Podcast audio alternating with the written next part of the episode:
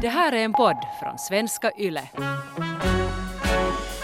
Ja, du skulle ha du, en, en ny flirt som kanske har, har övernattat hos dig och så är han sådär att att är det här någon dolda kameran eller någonting vad Thomas Hempus ska stå i tamburen med två barn. Ja.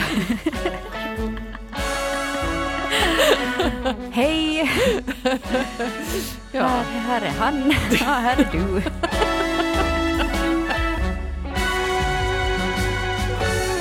Jag lyssnar här om veckan på en, en annan podd. Uh, har Ibland du... hör jag på andra poddar än vår egen. Har du vänstra Eva nu igen? Jag har vänstra faktiskt med, med Jonas och Mark. Uh. Alltså Jonas Gardell och Mark Levengood som har en jätte, jätterolig podd på, på eh, Sveriges Radio numera. Eh, där de pratade om, om sin relation och mycket annat. Men jag tycker bara att jag fick en, en sån här liten aha-upplevelse när jag lyssnade på det här. För att de är ju ett par som har hängt ihop eh, i evigheter. Och är jättekära fortfarande. Så de får ju ofta den där frågan att vad är hemligheten till att ni har hållit ihop så länge?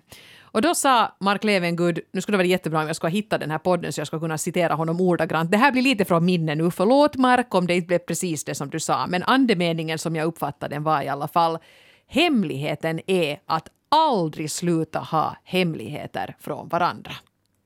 Hmm.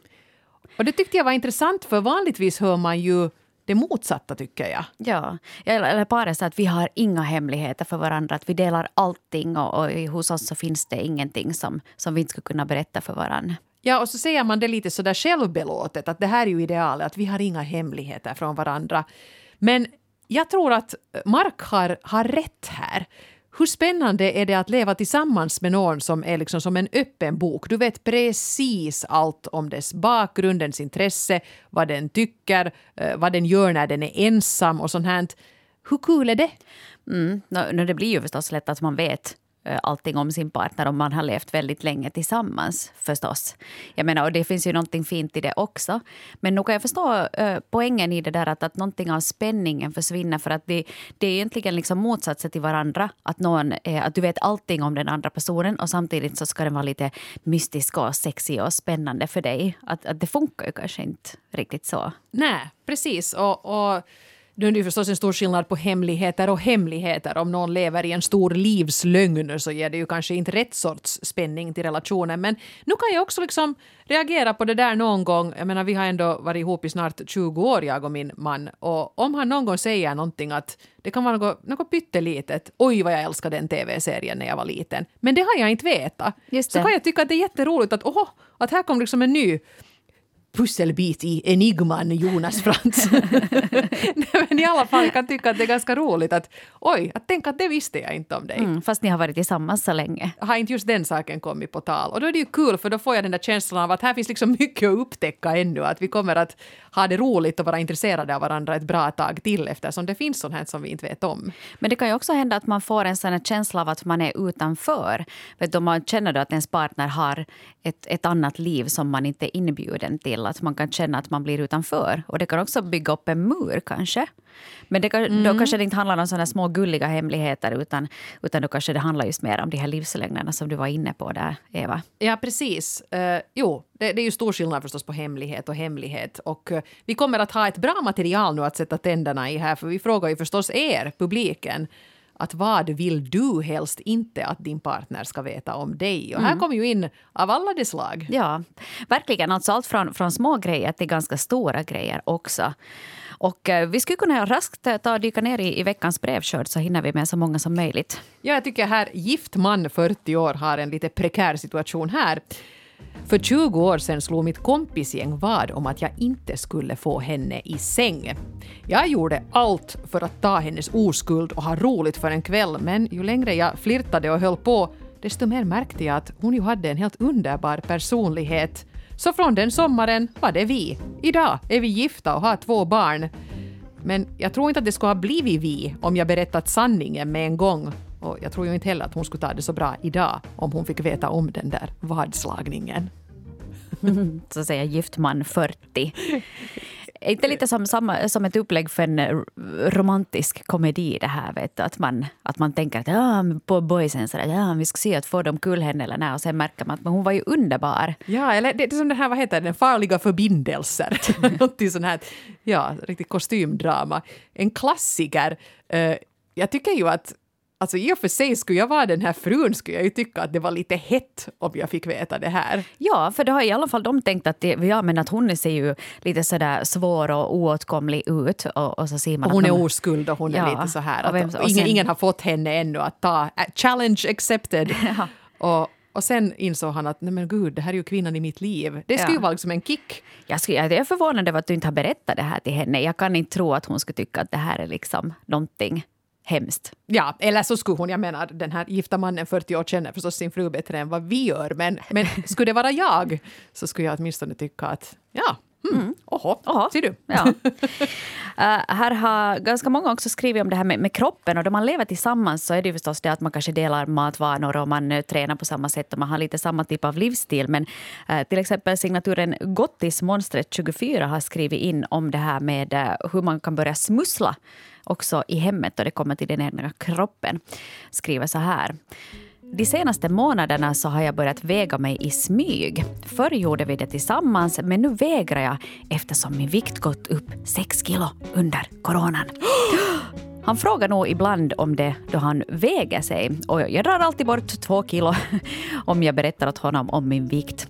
Det handlar både om stolthet, att jag inte vill acceptera att jag är på den här vikten igen. Och så vill jag göra det lite enklare för honom att fortsätta älska mig. Så skriver Gottis Monstret. Nå, voi Gottis Monstret ändå. Uh, hör du... Sex coronakilon, det är en mycket världslig sak. Ja. Jag tror inte att du är den enda som har, har hamnat i den situationen. Vi lever i en, en konstig tid och, och vi försöker nu bara ta en dag i taget och då kan det behövas lite godis. Ja. Det är ju nu bara så. Men alltså det här, jag tycker, jag, jag är lite förvånad över det här att väga sig på något sätt i par. Vad i världen? Lekar ni skolhälsovårdare? Ja, eller lekar ni Biggest Loser där i Mellanhavet då? Att ja. man, tävlar, man tävlar i par och så ser man att hur mycket har vi gått ner tillsammans den här veckan? Nej, precis. Jag menar inte, inte behöver... Det mest, är det inte en ganska privat grej? Eller en grej mellan dig och din lekare? Och, vad, vad du väger på programmet? Och inte liksom jätte, jätte osexigt att stå där på något vis och visa åt sin älskade att hej, se på det här. Nu har jag gått upp tre kilo. Sen tycker jag också att det här är, är lite jobbigt det här för att jag, jag har också varit ganska viktfixerad i perioder. Att liksom den där vikten när man stiger på vågen på morgonen blir saldo för hela dagen. Oh, jag väger lite mindre, det här blir en bra dag för jag är smal och lyckad. Eller oj nej, jag har gått upp, jag är en förkastlig människa, usch. Det liksom... Det påverkar en ganska mycket och jag märker ju att kanske Gottismonstret det påverkar dig också. Du känner dig inte lika värd att bli älskad för att du har gått upp de här sex kilorna. Mm. Uh, Bättre skulle ju attityden vara att nåja, nu har han sex kilo mer att älska. Jag skulle liksom önska att du kanske lite funderar på det här. Eh, din vikt eh, angår inte honom och din vikt är inte heller så viktig. Mm, det är sant. Jag kan ju bara säga nu med, med ålderns erfarenhet så jag har också haft väldigt många olika vikter under årens lopp. Och jag tror sen för några år sedan så var jag säkert åtminstone tio, kanske till och med femton kilo smalare än vad jag är nu. Jag var jättesmal för jag tränade som en galning och tänkte att no, men nu ska jag vara lycklig och lyckad och vältränad och här. Och jag var jättevältränad men inte var jag speciellt mycket lyckligare för det. Nej. Och att jag tror att det är ett jättestort misstag det här med att man sätter ett likhetstecken mellan det som står på vågen och en känsla av att vara en lyckad människa. Och, och det här har jag lärt mig och det är just det att den där, den där vikten så påverkar inte mentala hälsa. Jag, jag förstår, jag menar nog kan vi alla känna igen oss i det där att man vet att okej, nu har det blivit lite mycket att byxorna spänner. Inte känner man ju sig jättehärlig då inte. Men, men försök ändå på något vis kanske att tänka i lite större banor än så. Eller så gör det som jag gör. För jag märkte också precis vad som du sa att jag blev väldigt fixerad vid det, vad det står på den där vågen. Så jag har ingen våg. Nej, den står i skåpet utan batteri. Och där får den stå helt enkelt. Ja, så Gottismonstret. Uh, I hear you. Det är störigt när man går upp uh, i vikt och byxorna spänner. Men kanske fokusera mer på de där byxorna och säg till den här partnern att, att när hör du, Jag tänker inte väga mig någon mer, men ser du, ser du det blir lite trångt här nu. Att ska, ska vi köra salladslunch här den här veckan? Att vi skulle tillsammans kunna lite så här, vara lite sundare och nu är det vår och snart kommer det goda inhemska grönsaker och sånt här. Jag menar, ha en lite mer sån positiv, lägga till roliga grejer, lägga till sånt som ni tycker om och som är nyttigt. Och inte liksom ta det som ett sånt här att oj nej, trehundra gram mer än igår. Hur har jag nu försatt mig i den här situationen? Utan lägg till sånt som är kiva och kanske se det som ett, ett uh, lustfyllt projekt det här. Mm. Att kanske komma i de där brallorna igen så småningom. Men det är inte bråttom heller. Snart är det sommar, då kan man ha kaftan. Ja, det är bra. Här är en annan brevskrivare också som har varit inne på, på lite samma linje. Signaturen trettioåtta lyckligt gift skriver att jag har inga farliga hemligheter, men jag äter chips och godis i smyg. Det är nämligen så att hon kämpar med sin vikt, medan jag kan äta vad som helst och är smal ändå. Mm. Jag här... tycker det här är ett exempel på en bra hemlighet. Jag tycker det är, det är, en, det är en vänlig och barmhärtig handling av dig att inte sitta... Jag vet nog såna... Framförallt karrar också som sitter och vräker i sig grillchips i soffan medan, medan den andra då försöker lite leva sunt. Uh, jag tycker det är sympatiskt av dig att du gör det här lite i smyg. Mm. Och grattis till din kroppsfunktion. Uh, Ännu vid trettioåtta att man kan äta vad man vill. Då att har vara, man nog bra gener. Att vara en genomskittare, det är nog det optimala. Vilken fin beskrivning, Eva. Ja. Jag är inte bitter eller någonting. Men sen kan det ju gå så här också. Jag tycker The Fake Gym Chick tjugofyra hade en lite rolig grej. Eh, det händer att jag överdriver en smula när min partner frågar hur ofta jag tränar. Han har fått för sig att jag är ett gymfreak. Men det är nu så att jag har turen att ha en ganska vältränad kropp av naturen. Jag trivs inte speciellt bra på gymmet, men han får gärna tro det. För det ger ju en positiv och sund bild av mig. Det där ja. Gillar jag kanske. Vad är den här? Jag går alltid så här i jumpakläder. Active ja. wear, active wear. Så här, om det skulle liksom sådär. Jag är alltid på väg antingen till eller från gymmet. Men egentligen. Och bara på väg till butiken. Ja, köpa lite glass. Ja. Vad härligt. Mm. Sen finns det helt andra grejer också som man kan hemlighålla för sin partner. Här har Anne trettiofem skrivit så här. Jag är en smygrojalist. Jag älskar att följa med kungafamiljerna, men inför min man så låtsas jag inte bry mig för att han tycker att sånt där är en slöseri med tid. Vad härligt. Och det är så här, åh.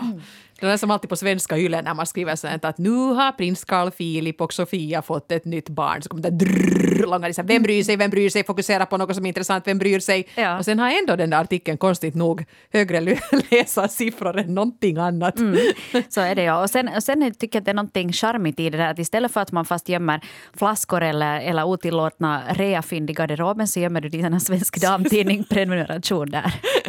Ja, men det är ju kul. Det är roligt med kungligheter. Och jag, är inte, jag skäms inte minsta för att säga det heller. Nej, jag tycker också att ja. Det är underhållande. De är ju här för att underhålla oss. Ja. Speciellt i det här landet var vi inte behöver betala någons apanage. Så är det. Ja.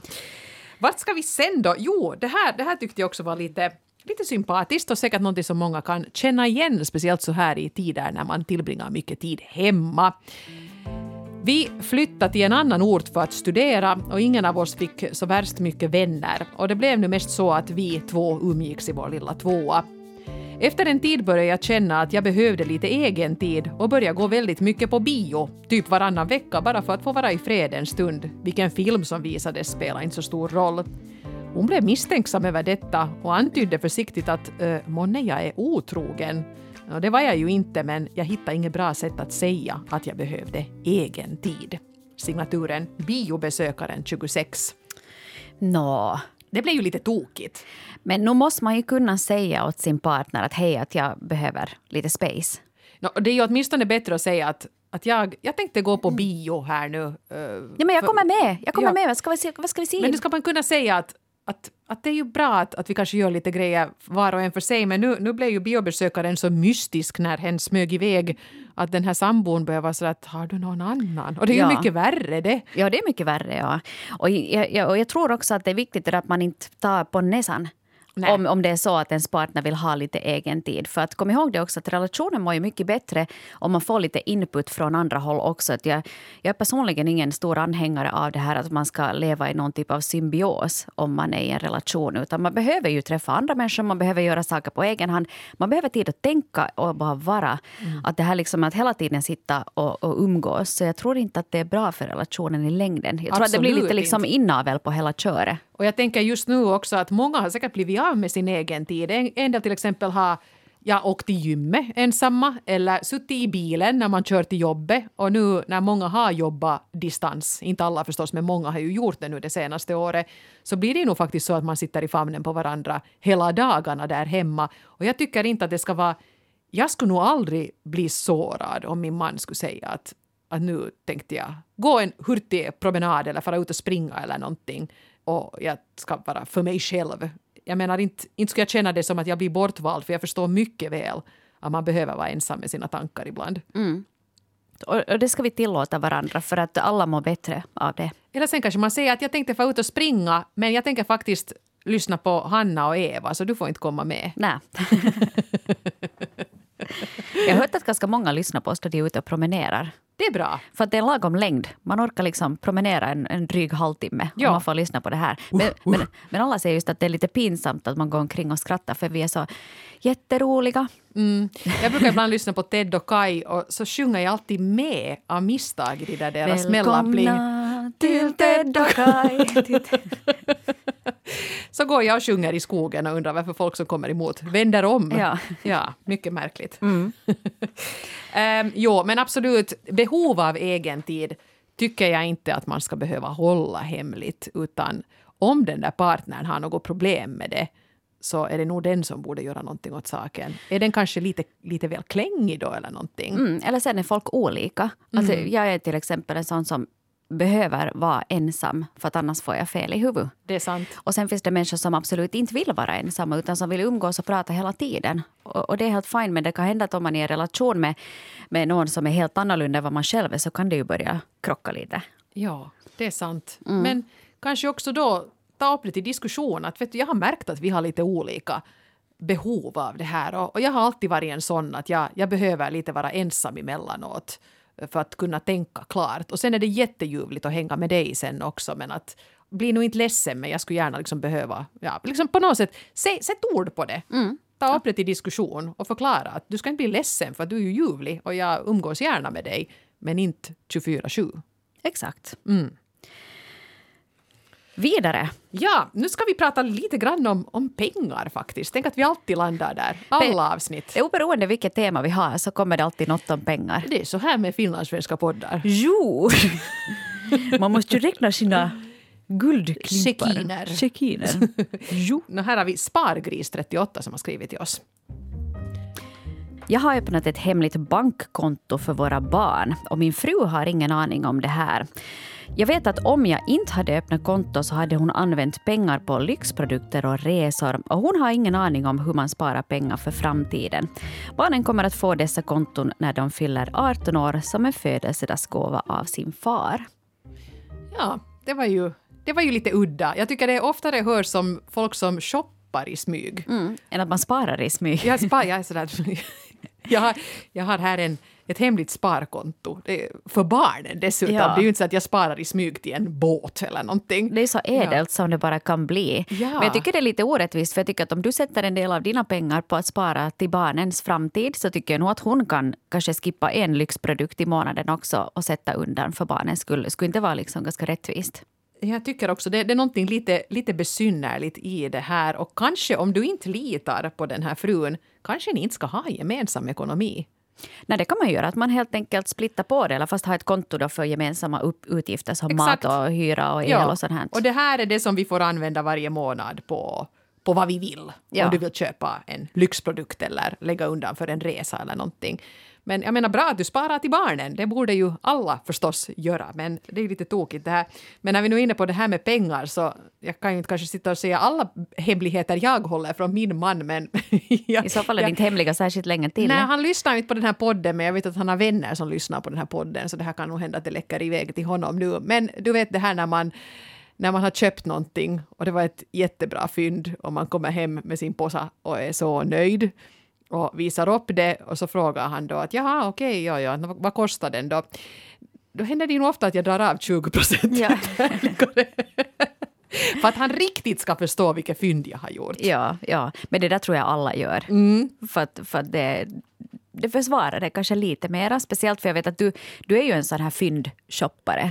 Så jag köper ju jättemycket second hand och då hinner man inte fundera hemskt mycket utan man måste liksom fatta beslutet att slå jag till eller inte för annars köper jag någon annan det. Ja. Och då kan det nog ibland hända att man kommer hem och, och tar fram det där och är lite sådär att ja, ja.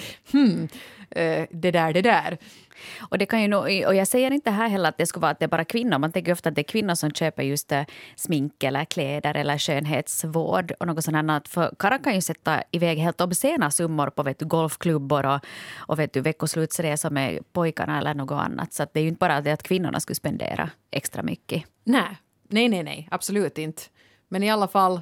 Ja, vi borde i något skede göra ett, ett pengaavsnitt igen. Alltså bara prata pengar, inte låta pengarna mm. smyga in fast vi kan prata om något helt annat. Det här med gemensam ekonomi, förtroende för varandra och sånt här. Det finns mycket tydligen att nysta i här. Men det är ju bra att Spargrisen trettioåtta sparar till, till barnen. Det understöder vi och applåderar. Ge inte allt sen när de fyller arton och kommer att bränna hela alltihopa på sitt första studieår. Ma- mammas pojkar. Ja. Pappa har sparat här Pappa och så man, fyller man arton och det åker far, till Ibiza. Ja, far till Ibiza eller sätter in det direkt på Ollis konto. um, mm. En del av er så skrev ju också om det här med hur mycket man vill veta om partnerns förflutna. Ska man ha stenkoll på precis hela datinghistoriken eller är det kanske till och med skonsammare att inte veta just något? De saker som kan vara bra att veta förstås, har hen suttit i fängelse? Mm. Och varför? Och varför? Är hen elak mot djur? Eller kan hen inte fast behålla en arbetsplats? Det är ju kanske sådana här ganska väsentliga grejer. Mm. Men till exempel här så skrev signaturen Sharing is Caring trettio plus att, att hon och partnern, de vet ingenting om något tidigare. Och han är en underbar man, respektfull och omtänksam och helt perfekt för mig. Vi hade otroligt bra tillsammans och har en rak och öppen kommunikation i vårt förhållande. Men mina vänner tycker att det är lite märkligt att vi inte vet någonting om varandras tidigare liv. De tycker att om man inte känner till sin partners tidigare förhållanden så missar man sånt som skulle kunna vara bra att veta. Till exempel om det har förekommit otrohet eller om en partner bara haft sporadiska förhållanden tidigare. Det skulle kunna tyda på att de har svårt att committa. Men själv tycker jag att det är oväsentligt huruvida han har haft tre, fem eller sjutton ex-flickvänner. Jag har valt att vara med honom baserat på hur han behandlar mig här och nu. Hmm. Du verkar ju vara en väldigt mogen person trots att du bara skriver att du är trettio plus. Vet du, att, man kan, att man kan vara så stor att man inte bryr sig. För jag tror att de flesta när du träffar någon ny så är du ändå alltid lite svartsjuk på, på något före detta partners. Mm. Och tänker att ja men var hon nu kanske ändå lite härligare än mig eller, eller hur blev det nu sådär. Samtidigt så kan jag nog hålla med de här vännerna också på något sätt. För att om det är till exempel någon som inte har haft ett förhållande någonsin eller aldrig har klarat av ett förhållande som är längre än tre månader så säger det ju ändå någonting om den där personen. Men är det, spelar det någon roll om mm. det man har just nu funkar jättebra? Om man redan har varit ihop i mer än, än tre månader. Nej. Då kanske man inser att nå, det här var då undantaget som bekräftar regeln. Att det var det här han gick och väntade på. Och här precis. Dök jag upp. Tada! Varsågod. Ja. En liten present med rosett runt midjan. Ja, mm. så att om, om man nu liksom båda är överens om att vi vill nog inte veta allt för mycket så är det ju helt okej. Okay. Uh, Och jag, vet, jag undrar om det här liksom också att man... Ibland brukar det ju dyka upp en sån här fråga att men hur många har du varit i säng med? Mm. Och inte vet du vem som håller bok över någonting sånt, inte? Men, och vad så, säger ens den där siffran? Ja, vad säger den liksom? Att är det liksom tre personer, är det trettio eller är det trehundra? Ja. Så, så jag menar, no, nog säger det ju kanske någonting om en också. Mm. Men... No, om det är tre eller trehundra, det är ganska stor skillnad. Potato, potato. Jag tror det är bäst att inte svara på den frågan kanske. Mm. Nej, men sen var det ju en som, som skrev också uh, här var det man inte vet lider man inte av trettio som var lite inne på samma linje att nästa gång hon har en relation så kommer hon inte att berätta om alla detaljerna för att det blir sen alltid att man träffar något ex någonstans och det blir konstig stämning. Men så skrev hon också om det här med smycken. Det tyckte jag var intressant. Nästa gång så tänker jag inte berätta om bakgrunden till mina smycken, för några av mina favoritsmycken är nämligen kopplade till tidigare förhållande och det här kan leda till att mannen blir lite misstänksam. Och jag kan förstå det här och jag kan respektera hans åsikt, men jag bär ju de här smyckena för att jag gillar dem, inte för att jag gillar exen jag har fått dem av. Men nästa gång så kommer jag att hålla bakgrundsinfon om mina smycken för mig själv. Mm. Ja, det förstår jag ju också. Jag menar, Jonas har nog inte en aning om varifrån jag skulle ha fått mina smycken. Ja, det här köpte jag på glitter. Ja, det är lite Men. beroende på. Alltså, jag måste, mina, mina barns far så var en väldigt givmild smyckeköpare. Mm. Så jag har fått väldigt många smycken av honom. Vissa har jag behållit för jag tycker att det kan finnas liksom ett känslovärde i. Man kanske kan spara till barnen någonting. Men sen har jag nog också sålt bort såna grejer som jag kanske inte vill ha något mer, eller som kanske inte särskilt moderna något mer, men någonting har jag nog sparat. Jag tycker att det säger någonting om Nej, det. Men inte det är ju så om du har ett smycke som du tycker att funkar jättebra alltid när du vill vara lite extra fin, så inte står du och säger åh Thomas, ja, Thomas det var nog fina år. Eller vet du då, jag råkar, titta, jag råkar hitta min gamla förlovningsring någonstans i undangömd i något skåp. Så jag sa att åh, oh. tänk om jag skulle sätta den här på mitt finger igen. Kör en liten Beyoncé-dans. Jag hade faktiskt en pojkvän efter Thomas som hittade min gamla förlovningsring i köksskåpet dit jag tydligen hade satt den. Förstås, av någon ju, orsak. Ja. Och han var så att, varför har du den här? Att, liksom, att är det här nu någonting att gå omkring och tråna redan den här i köksskåpet? Jag bara sa att jag hade väl nu bara satt dit den för att den inte skulle du ramla ner i avloppet eller något sånt. Men, måste Nej, jag... men herregud. Jag menar, har man ett förflutet så blir det ju en del prylar kvar. Ja, vem slänger nu liksom en förlovningsring i roskis? Inte gör det ju det. Nej, ska man ge tillbaka den då? Äh. Nej, det gör man inte. Men däremot kan jag säga om honom det här med att hålla hemligheter. Så jag har märkt att till exempel att om, då jag har dejtat så mm. det är lite knepigt det här att du har en så kallad kändis som ditt ex. Och inte bara ditt ex utan han är ju faktiskt pappa till mina barn. Annars så skulle han ju lämna han långt. Han hänger ju liksom kvar ja. med i, i svängarna. Ja, fast vägen. Det är hundra år sedan vi var tillsammans. Så, här. Mm. så, så där har jag märkt det att, att jag brukar inte berätta vem han är. Eftersom han är också en person som väldigt många har en åsikt om. Ja. Att många kan uppleva honom som väldigt provokativ eller störande eller, eller på något vis irriterande. Eller sen så kan många män, för jag har märkt faktiskt, att kan känna sig lite hotade av en annan mans framgång. Och sånt här, så därför har jag valt att där kan jag hålla liksom hemligheter, att jag försöker undvika det där så långt som möjligt. Ja, men det där är ju intressant. Därför var det jättebra en gång. Jag hade en pojkvän som var amerikan som inte hade någon aning om några finska kändisar. Det var jättebefriande. Det var bara hans kompisar som var så att, oh my god, wow. De talar ju inte sådär. Wow! Wow! I feel good. Sorry, jag är lite berusad. Ja, det var så det lite. Det var på den tiden när Hanna Humix i sådana här soul-kretsar. Nej, men jag kan bra förstå det där. För att nu skulle det ju vara kanske lite...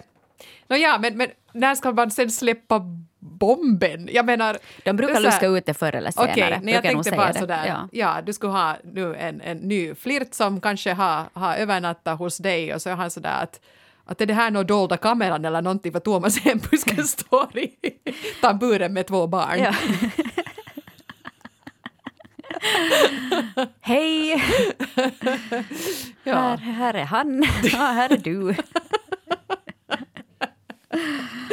Lite odd. Ja. ja, men alltså, ärligt talat, det där tycker jag också är någonting man kanske kollektivt måste bestämma i en relation. Vad vill vi veta? Vad är relevant? Personligen vill jag ju nog veta lite. Det här är ju då liksom saker som har hänt för tjugo år sedan eftersom jag inte har bytt partner på hemskt, hemskt länge. Men nu tycker jag ju ändå att det liksom är, är, är bra att veta lite mm. om den där historiken. Ja, jag inte några detaljer, jag börjar ju älta att åh, vad brukar ni göra? Åh. Men, men i alla fall, huvuddragen tycker jag är bra. Ja. Mm. Hey, vi ska ändå kunna ta oss an ett uh, tema här som några av er hade skrivit in om steamy. Ja, uh, det var ganska många av er som faktiskt skrev dels om uh, onani och dels om porr. Och till exempel tjej trettio år som skrev att min hemlighet är att jag tittar på porr nästan alltid när jag är ensam hemma och använder min vibrator. Det skulle inte vara så hemskt om min pojkvän skulle veta, men jag tror att han skulle bli ledsen. Här var också en annan kvinna som hade skrivit att jag berättar inte för min man att jag tillfredsställer mig själv emellanåt och att jag får mycket bättre orgasmer av min satisfier än av min man. Det här kommer jag aldrig att berätta åt honom. No, men det ska man ju inte berätta. Nej. Vet du den här lilla manicken? Du har alltså mycket att lära av den. Jag tycker, jag tycker att den signaturen var kul. Nu jävlar smäller det. tjugonio. Nej men gud, alltså sånt här måste man ju få hålla för sig själv. Ja. Inte sant? Det gör ju ingen nytta om man är så här att uhu, nu kommer jag ut här från badrummet. Vet du vad jag gjorde där inne? Ja, så, sådana hemligheter måste man ju få ha. Ja, absolut. Uh, vi skulle ändå kunna ta ett brev på det här tema. Jojo trettio. Mm. Att jag och min fru hade ett bra sexliv och absolut inga problem med porr som underhållning. Men nu med småbarn hemma så blir nog porr en bortprioriterad sak. Jag tittar nog själv fortfarande nu som då, men trots det så finns det någonting som gör att jag vill hålla det hemligt. Och jag vet inte riktigt varför det är så, men så är det. Mm. Och det där, där har de ju liksom delat det där intresset för att titta på porr tillsammans. Men sen under småbarnsåren så har de slutat med det och sen så känner man på något vis att det är, hem, det är lite kanske skämmigt att göra det själv. Det är lustigt hur det sitter ändå i det här med att tillfredsställa sig själv att det är lite skamligt och att det på något sätt skulle vara att det konkurrerar med den där partnern. Att det är för att partnern inte duger som man ibland måste ta saken i egna händer så mm. att säga. Och det är ju, ja, det, det sitter nu tydligen i lite en sån där bild då. Men herregud, man måste ju få ändå vårda sin sexualitet bäst man kan. Och om det inte går ut på något hemskt mycket underligare än att man ser på, på lite porr eller, eller har en het dejt med sin lilla vibrerande batteridrivna vän, så kan jag nu inte säga att sådana här hemligheter skulle göra någon som helst, ska, som helst skada i en relation. Nej, det kanske mer handlar om att det blir till ett sådant här beroende beteende eller att man fast ersätter det gemensamma samlivet med då utomstående grejer som då, vet du, någon leksaker eller, eller porr eller någonting annat. Så då jo. kan det ju förstås bli en, ett problem för den där parrelationen. Det här med porrberoende hade vi faktiskt funderat på att ta upp i ett senare avsnitt så att vi kanske kan återkomma till det. Men hördu Hanna, här var ett brev ännu som jag tycker att, att vi skulle måste försöka hinna med. Och det var en skild trebarnspappa, fyrtio år, som har skrivit till oss så här. Min hemlighet var att jag i många år dolde att jag inte längre älskade min partner. Jag ville inte ge upp, jag visste att det skulle såra henne, även om grundorsaken till mina svalnade känslor låg i sättet hon behandlade mig och barnen. Jag rekommenderar inte någon annan att göra samma misstag som jag, för jag valde till sist efter många års lidande att tala sanning och gå vidare. Och hur konstigt det än låter så fick det mig att må bra redan från första stund då jag berättade sanningen. Det är en tung hemlighet att bära, det att jag älskar inte dig något mera. Nej, och har inte gjort det på flera år. Nej, men här har jag gått omkring ändå och smilat upp mig och försökt göra vad jag kan för att hålla ihop det här. Och det där är nog ett tydligt tecken som den här skilda trebarnspappan fyrtio också skriver, att det är ju en fin känsla det där då man kan släppa på en hemlighet. En hemlighet som du har burit väldigt länge. Att det finns någonting väldigt vackert i att släppa taget och att tala sanning. Mm. Och jag tycker också att, att det är ju att göra den där partnern en tjänst. Jo, alltså hon blir ju förstås sårad först, det är ju inget vidare att bli dumpad. Men det är ju också att ge henne några extra år då. Jag menar, det, det blev några bortkastade år för båda i ett olyckligt äktenskap. Medan däremot skulle han ha, som han med facit på hand kanske önskar att han hade gjort, tala om för henne hur det var än några år tidigare, så skulle hon ju också haft mera tid att kanske gå vidare, fundera att vill jag hitta någon ny och så vidare. Och vad gjorde jag fel? Kanske jag lite ska fundera på hur jag beter mig där hemma. Mm. Uh, tala ut om det helt enkelt. Så att jo, i det här fallet så varar ju nog ärlighet längst sen när ärligheten väl dök upp och uttalades. Hej, men jätteintressanta brev. Det här blev lite av varje, lite gott och blandat. Och, och ännu flera historier lägger vi ju i vanlig ordning ut på svenska punkt y l e punkt f i. Så är det. Tack till er, sköt om er och uh, så hörs vi igen om en vecka. Och fram till dess så hittar ni oss bland annat på Facebook. Relationspodden Norren och Frans har en trevlig grupp där. Gå gärna med i den. Mm, så hörs vi där. Vad är det där då? Det var lunch nu. Det var lunch. Ja, det blir det lunch. Lammkött. Lammkött. Oj.